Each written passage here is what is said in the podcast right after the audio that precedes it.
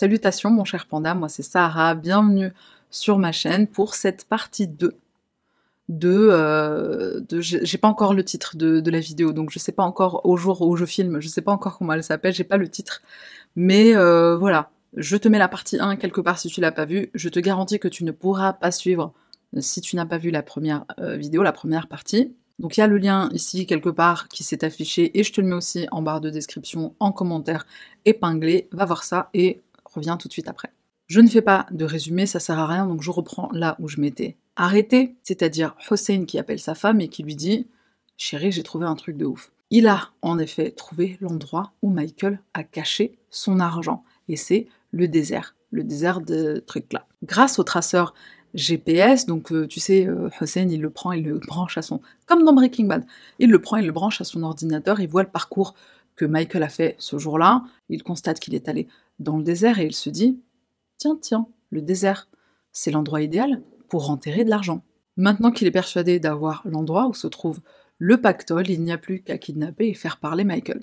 Un événement va se produire quelques jours avant le kidnapping le 26 septembre. Cet événement aura son importance. Je le rappelle, le kidnapping a lieu entre le 1er et le 2 octobre, donc dans la nuit du 1er au 2 octobre. Donc quelques jours plus tôt, le 26 septembre, Hossein est en train de conduire son pick-up. Alors c'est pas le pick-up blanc qui appartient à Kyle, celui-ci c'est un autre qui appartient à Hossein, il est immatriculé à son nom. Un policier à moto essaye de l'arrêter pour une infraction au code de la route, un excès de vitesse, mais Hossein refuse de s'arrêter. Il revient d'une vente de chocolat, il a dans son véhicule encore du chocolat, il a aussi la somme en espèces de 36 000 dollars, donc va expliquer ça à la police. En plus, il a lui-même consommé du chocolat, il a les yeux tout rouges, ça se voit. Donc c'est vraiment le mauvais soir pour se faire contrôler. Il accélère, il essaie de prendre la fuite. Un grand spécial du, Hossein, là, le, prendre la fuite. S'ensuit une course poursuite et le flic est, tellement investi d'une mission, il est tellement déterminé à arrêter Hussein qu'il va lui-même conduire et aller jusqu'à 190 000, 190 000, 190 km/h. Plus tard, il va même se faire remonter les bretelles par sa direction, il va se faire sanctionner, il va avoir une sanction, je sais pas quoi exactement, mais je sais qu'il va être sanctionné. Ok, tu veux l'arrêter, 190, t'as un petit peu abusé. Hossein abandonne le pick-up, il prend la fuite à pied, et malgré l'hélicoptère qui le pourchasse également, il se volatilise. Plus tard, il dira En fait, j'ai un pote dans le quartier qui m'a hébergé ce soir-là, et le lendemain, il m'a ramené en voiture chez moi.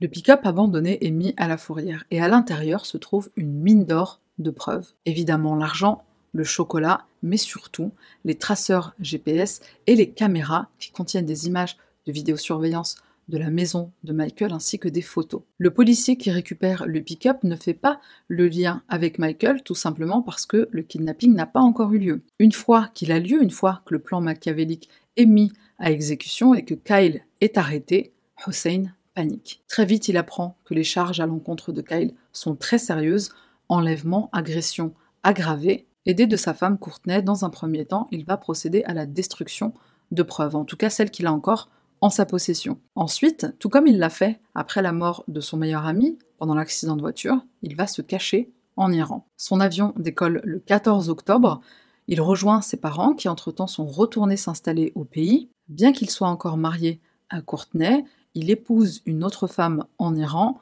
tout en maintenant le lien et en continuant de téléphoner à sa chérie américaine. Il lui raconte les détails de ce qu'il s'est passé la nuit du 1er au 2 octobre en utilisant des noms de code pour lui et ses acolytes. Et pendant cette période où il est exilé encore une fois en Iran, Courtenay va lui rendre visite à plusieurs reprises pour des escapades amoureuses.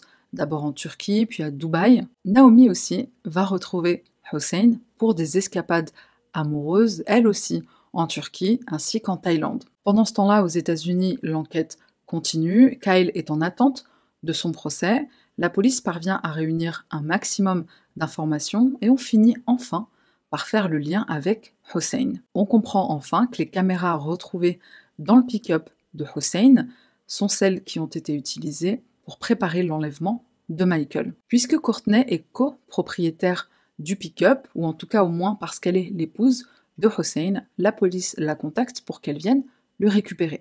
Bien sûr, il s'agit d'un piège. La jeune femme est paniquée, elle en parle à Hossein, qui par arrogance va lui dire de quand même s'y rendre. Il pense que les policiers sont tout simplement trop bêtes pour avoir fait le lien avec Kyle. Courtenay se rend donc à la fourrière, un policier l'accueille, il lui montre entre autres le traceur GPS, les caméras et il lui demande est-ce que c'est à vous? Courtenay répond naïvement que oui, ce sont ses affaires. Elle va même signer un document l'attestant, et ce document va permettre à la police de l'impliquer dans l'affaire de kidnapping et de torture. En effet, ce qu'elle ne sait pas, c'est qu'elle vient de signer un document dans lequel la police a ajouté les lignes suivantes. Je reconnais être propriétaire de ces objets et être responsable au moins en partie de ce qu'ils contiennent. À peine sa signature apposée, la police l'informe qu'un mandat de perquisition vient d'être émis. Ils ont maintenant le droit de fouiller son domicile puisqu'elle est impliquée dans une affaire de double enlèvement et d'agression aggravée. Elle risque très gros, mais par chance, elle a en face d'elle un policier qui est également papa. Il est attendri par cette jeune étudiante qui est très naïve et qui est visiblement dépassée par les événements. Il décide alors de téléphoner à son père, au père de Courtenay et il lui explique, de père à père, que sa fille a très gros ennuis, elle risque très gros, elle risque la prison à vie pour complicité. Le père de la jeune femme parvient à convaincre sa fille de coopérer avec les autorités. C'est là que la jeune femme va réaliser la gravité des faits, qu'elle va commencer à, se réveiller, à se défaire de l'emprise que Hossein exerce sur elle. Ou en tout cas, c'est ce qu'elle dira plus tard. Elle accepte de coopérer avec la police et elle va même aller plus loin elle va accepter de tendre un piège à Hussein. La première étape, c'est de reprendre contact avec Hussein, puisqu'en effet, par précaution, le couple avait décidé de ne plus téléphoner. Alors comment faire pour rétablir le lien? L'oncle de Hussein aux États-Unis, à ce moment-là, il vient de décéder, la police demande alors à Courtenay d'assister à ses funérailles. Touché, attendri par le fait que Courtenay soit impliqué, soit investi dans les tragédies qui touchent sa famille, Hussein va prendre le risque de lui téléphoner. Bien sûr, ils sont sur écoute. Et c'est grâce à ces écoutes que la police va découvrir qui est le troisième acolyte, le chauffeur du camion. Il s'agit d'un ami de lycée de Hussein, il s'appelle Ryan, il est devenu gardien de prison entre-temps, et Ryan, récemment, il a été licencié pour avoir couché avec une détenue. Détenue qui est tombée enceinte. On est passé de Breaking Bad à Orange is the New Black. Ce fameux Ryan était au départ marié avec Naomi. Naomi la maîtresse de Hossein. Cet incident de la détenue qui tombe enceinte va valoir au couple Ryan et Naomi de divorcer. Après ça, elle épouse Rhodus.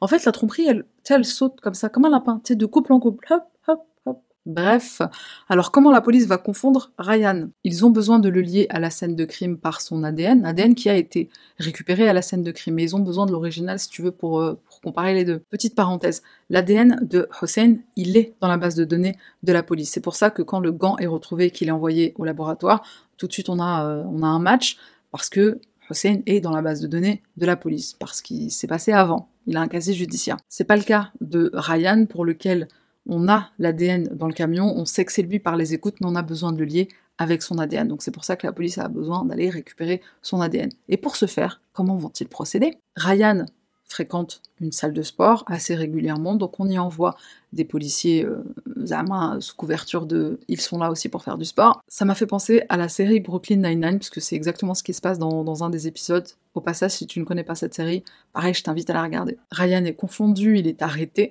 mais celui que la police cherche à capturer à tout prix, c'est le mastermind, c'est le cerveau de l'opération, Hossein Nayeri. Et voici le plan qui sera concocté les enquêteurs. Courtenay va prétendre vouloir passer quelques jours avec son chéri en Espagne. Ils ont déjà fait des escapades amoureuses, donc il n'y a rien de suspect là-dedans. Et pour être sûr de vendre le truc à Hussein, Courtenay va même lui proposer de lui apporter de l'argent en espèces. Elle pourra lui apporter 10 000 dollars. Et d'ailleurs, ce voyage, elle va même le faire avec la sœur de Hussein. Elle fait tout pour le mettre en confiance. Hussein ne peut pas prendre le risque de voyager avec son passeport. Il demande alors à Courtenay de lui fournir des faux documents. C'est donc Courtenay qui va se charger, bien sûr avec l'aide de la police, de lui fournir des faux papiers. Pour se rendre en Espagne depuis l'Iran, Hossein doit faire une escale à Prague, en République tchèque. Depuis la République tchèque, l'extradition vers les États-Unis est possible. La veille du départ, Courtenay téléphone à Hossein et elle panique puisqu'il ne décroche pas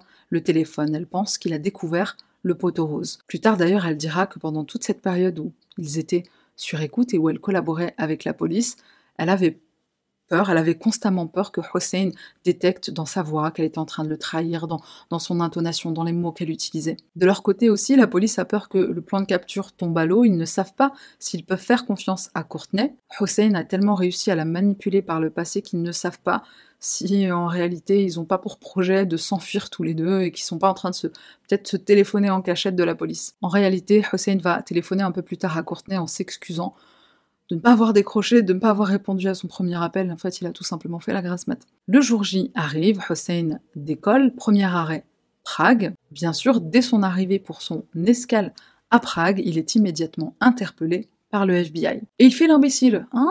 Marie? Michael?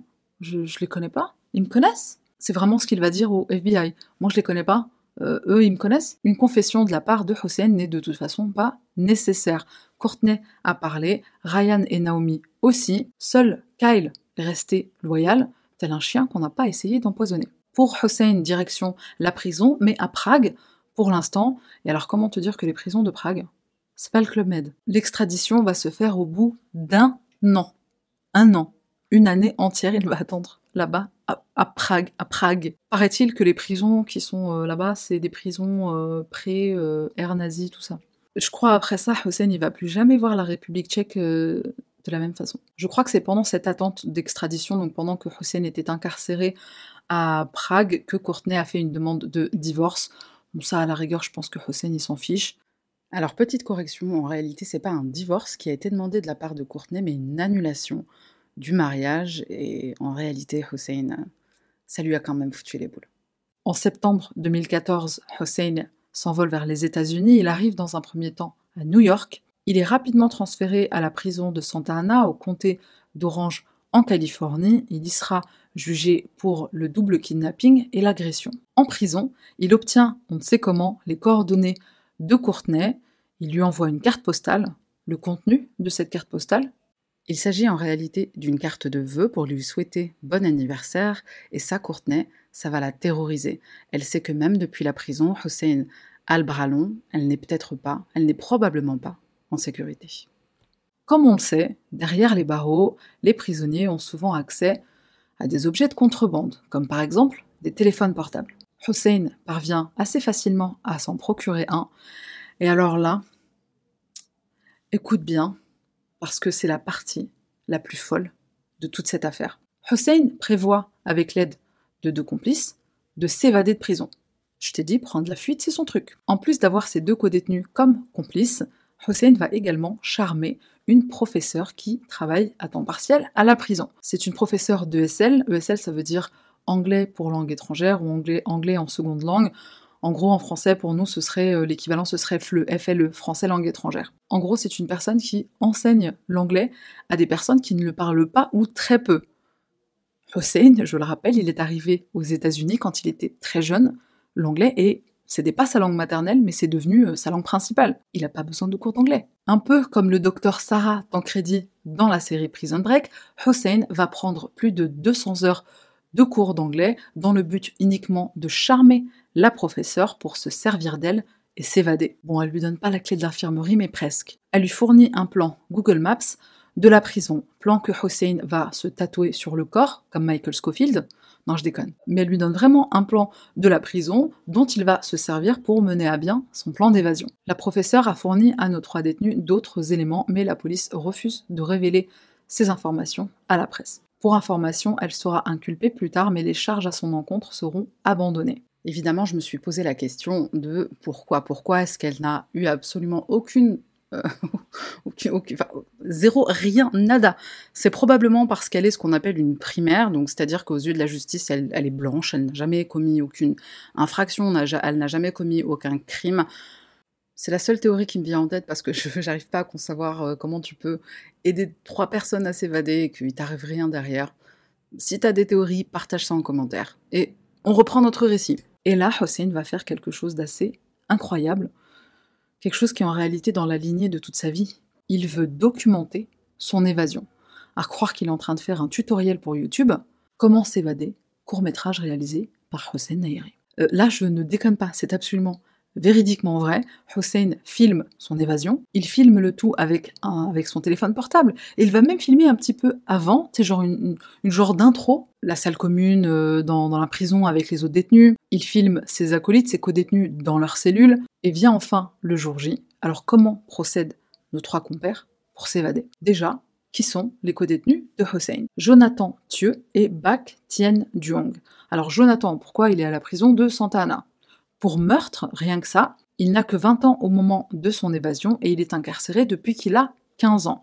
Sa famille le croit innocent de ce meurtre lié à une guerre de gang vietnamien à Los Angeles. Alors certes, il fait partie d'un gang, mais ce n'est pas lui qui a tiré, déclarent la mère et la sœur du jeune homme. Bak, un homme de 43 ans, est quant à lui à Santa Ana pour une tentative de meurtre.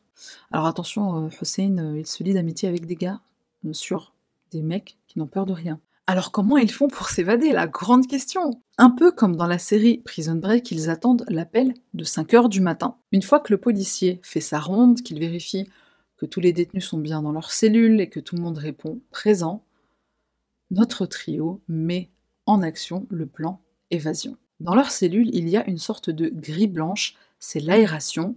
Ils la scient, ils font un trou assez grand pour que chacun puisse passer. C'est pas la toilette de Michael Scofield, mais presque. Quand Hussein est de l'autre côté de cette grille, il se tourne vers la caméra, enfin vers le téléphone qui est en train de filmer l'évasion, et il fait un pouce en l'air.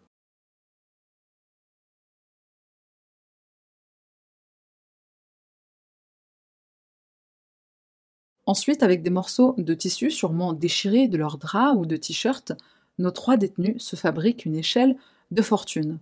Hop là, pose photo. Alors imagine-toi ces images avec une musique en fond. Et notamment la musique de Mission Impossible. Non mais parce que je te l'ai pas dit, mais après l'évasion, Hussein, en fait, il va se servir de ces images, il va faire un montage.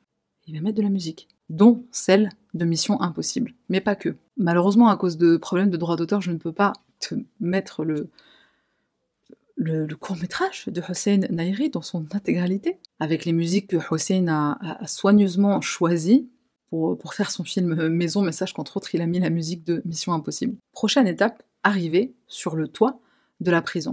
Des barreaux empêchent l'accès, mais rien n'arrête notre trio. Une des barres est sciée, ça suffira pour que chacun passe tour à tour,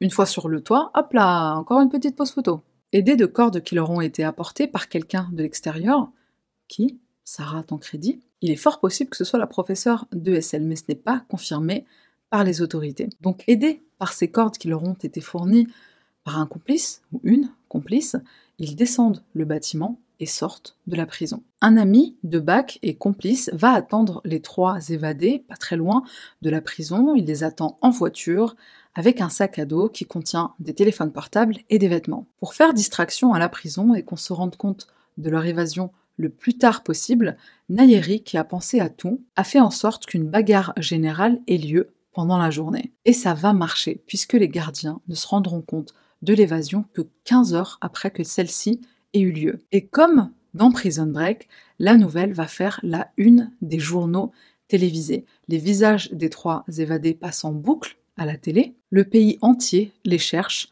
Nos trois évadés font face à un problème de taille. Pas celui d'être recherchés, hein, ils s'en foutent. Leur complice les a lâchés, ils n'ont plus de voiture. Ils sont à pied. Alors maintenant, comment on fait pour aller à San Francisco?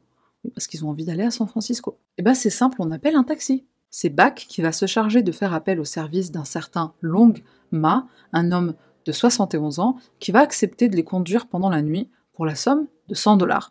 Alors bien sûr, je précise qu'il ne sait pas que nos trois euh, évadés sont trois évadés. Le pauvre Long, ah bah, déjà, il ne sait pas qui ils sont, et en plus, il est loin de se douter qu'il va être pris en otage et emmené de force à San Francisco. Mais juste avant, on fait un premier arrêt. Target, alors Target c'est un genre de carrefour. Hussein achète d'autres téléphones portables par précaution, hein, on ne sait jamais si leur premier euh, chauffeur, le complice qui les attendait à la sortie de prison, on ne sait jamais s'il les balance. Hussein achète aussi des vêtements pour tout le monde. Arrivés à destination, nos trois évadés se rendent. Ils vont dans un salon de beauté. En fait, ils veulent changer leur apparence. Bak se rase, Hossein se fait euh, raser la barre pour avoir un, genre de bouc, et Jonathan, euh, bon bah je crois qu'il peut pas faire grand chose. Il a le crâne rasé. Encore une fois, ça devrait aussi te rappeler euh, bah, Prison Break. Tu te rappelles T-Bag qui se teint en, blond? Comment nos évadés arrivent à réserver une chambre d'hôtel sans se faire prendre? Eh ben c'est simple. Ils utilisent la pièce d'identité de Long, leur nouveau chauffeur. Le lendemain de l'évasion, Bak répond à une annonce de vente de camionnettes sur Craigslist. Quand le propriétaire du véhicule arrive à l'heure et au lieu de rendez-vous, Bach va prétendre vouloir le conduire pour l'essayer avant achat. Bien sûr, il se barre avec. Notre petit groupe se rend ensuite à Saint-José, pas très loin de San Francisco, où ils vont se prendre une chambre à l'hôtel Almeda, toujours en utilisant la pièce d'identité de Long et le tout documenté par des photos, par des vidéos, à croire que c'est un groupe de potes en road trip. Johnny here for the first time showed up to San Francisco and showed up to the best part of San Francisco. Hey, Ashbury, baby. And... Pendant tout ce temps-là, ça boit du Jack Daniel, ça fume euh, bon, du chocolat, ça fait la fête. Un road trip. On surveille bien sûr l'avancée des recherches de la police en écoutant la radio. Un kiff total pour nos trois évadés, fiers de leur accomplissement. Le pauvre Long est avec nos évadés depuis plusieurs jours maintenant et Bak et Hussein vont se disputer à son sujet. Hussein veut tuer le chauffeur de taxi et se débarrasser de son corps. Ils sont arrivés à destination, ils n'ont plus besoin de lui. Mais Bak fait tout pour l'en empêcher. Les deux hommes se battent. Bak aura le nez cassé de cette altercation. Ils décident de se séparer et Bak va demander à Long de le ramener à Santa Ana. Long s'exécute. Bon, déjà, il est content que Bak lui ait sauvé la vie, puis j'imagine qu'il est content d'être aussi sur le chemin du retour. Je pense qu'il devait avoir qu'une hâte, c'était de rentrer chez lui. En arrivant à Santa Ana, Bach se rend chez sept amis qu'on voit en image. Il dit vouloir se rendre aux autorités et c'est ce qu'il fera le lendemain matin, le 29 janvier 2016. Quant à Hussein et Jonathan, ils prennent la camionnette volée, ils l'emmènent dans un garage pour faire teinter les vitres. Idée de génie. Dans la première partie de cette vidéo, je disais que Hussein avait été surnommé Hannibal Lecter. Et je vais te raconter la petite histoire derrière ça. Une des enquêtrices chargées de cette affaire a donné une interview interview lors de laquelle elle donne plus de détails sur les évadés et notamment sur Hussein qui est considéré comme dangereux. Et au passage, dès l'annonce de son évasion, la police s'est empressée d'envoyer des agents au domicile de Courtenay pour la protéger. Pendant un moment, ils étaient persuadés que Hussein avait l'intention de venir se venger de sa trahison. La détective qui est interviewée annonce entre autres que la police offre la récompense de 150 000 dollars pour tout indice qui permettrait la capture des trois évadés. C'est ainsi qu'elle termine son discours et alors qu'elle pense que la caméra ne filme plus, elle dit Mon Dieu, on a laissé s'évader Hannibal Lecter. Jonathan et Hussein sont toujours en cavale, ils continuent de filmer leurs aventures et de faire la fête. Un jour, ils se rendent au supermarché Whole Foods. Ils garent leur camion à peine suspect sur le parking, ils font quelques courses, puis ils se dirigent à pied au McDo qui est juste à côté. Et à ce moment-là, Matthew Hay Chapman, un homme de 55 ans et sans domicile, aperçoit la camionnette. Il remarque de la buée sur les fenêtres et il comprend tout de suite que quelqu'un vit à l'intérieur. Hussein sort de la camionnette, puis Jonathan, il se dirige à pied vers le McDonald's qui est juste à côté du supermarché. Matthew, c'est certes un sans-abri, mais lit les journaux et il regarde la télé. Il les reconnaît. Il demande à des passants s'il peut emprunter leur téléphone portable pour appeler la police. Malheureusement, personne n'accepte. Il va donc pied au commissariat le plus proche, qui par chance n'est pas très loin. Il aperçoit alors deux policiers en voiture, il leur fait signe avec sa canne et il leur dit Eh, je crois que j'ai trouvé votre Hannibal Lecter là. Les deux officiers se rendent avec des renforts sur le parking en question. Ils mettent fin à la cavale de Hossein Nayeri et Jonathan Thieu. Placé cette fois dans une prison de haute sécurité, Hussein va faire quelque chose de fou, encore une fois dans la lignée de ce qu'on lui connaît. Il demande à son avocat de rendre publique la vidéo de son évasion, vidéo qui dure 15 minutes, juste pour foutre la honte à la police, et aussi un petit peu se venger du chapitre Prague qui a duré quand même un an. Who polices the police? Please, think for yourself. Question authority. Think. À la fin de cette vidéo, on entend Hussein dire Qui flic les flics? Posez-vous la question. Remettez en question l'autorité. Je ne sais pas quoi penser de cette affaire. Le procès de Hossein débute en juillet 2019. Encore une fois, il use de son charme sur le jury et il fait ce que peu d'accusés font, il passe à la barre. Il raconte sa version des faits. Certes, il est dans le business du chocolat, mais de manière légale. Il a fait fortune, il a amassé presque 2 millions de dollars. Cet argent, il l'aurait confié à sa femme, Courtney, qui l'a caché dans la chambre d'un de ses frères. Il comptait utiliser cet argent pour prendre une retraite plus qu'anticipée, fonder une famille, faire des enfants et mener une vie paisible. Il est certes impliqué, bon, euh, les preuves sont là, hein, il est impliqué dans la surveillance de Michael. Il explique que Michael devait la somme de 300 000 dollars à Kyle et que donc Kyle a voulu le faire surveiller. C'est Hossein qui s'en est chargé. Son ami Kyle lui a proposé la somme de 1000 dollars par semaine de surveillance. On voulait pas qu'il prenne la fuite avec l'argent, on voulait juste le surveiller, mesdames et messieurs du jury, dira Hossein. Bien sûr, Hossein va sortir la carte de la pleurniche, il va évoquer la mort de son meilleur ami dans un accident de voiture dont il se sent responsable. Il évoque sa relation avec Courtney, relation qui a été très difficile pour lui, pour le, pauvre Hossein. Il va sortir la larmichette, il va vraiment pleurer devant le jury, et ce qui est incroyable, c'est qu'il y a une des membres du jury, une femme, qui, euh, voyant Hussein pleurer, s'est elle-même mise à pleurer. Ce mec est trop fort, il a réussi à semer la discorde au sein du jury, avec des preuves qui étaient quand même accablantes à la base. Malgré tout, le jury va quand même faire face à l'évidence. Le mec a 2 millions de dollars, alors pourquoi il accepte un job payé 1000 dollars la semaine? Pourquoi Si t'es riche déjà? Et comme le dit si bien l'avocat de l'accusation, il a 2 millions de dollars, mais il accepte un boulot de surveillance pour 1000 dollars. Ouais, qui est le vrai cerveau de cette opération? demandera cet avocat au jury. Le Hmar de Ryan, le chauffeur, le bon petit toutou Kyle, ou le mec qui nous a fait un remake du film Les Évadés? Et des fois, les avocats, ils ont des punchlines de malades. Ces 2 millions de dollars en question, comme par hasard, quand, euh, quand, la cour demande à Hussein de. Bah, ils sont, il est où l'argent? Hussein va répondre qu'on lui a sûrement dérobé puisqu'il ne les a jamais retrouvés. Moi, les, délibérations du jury qui devaient se faire en une journée, en fait, elles se sont étendues sur quatre jours. Ils ont fait des prolongations.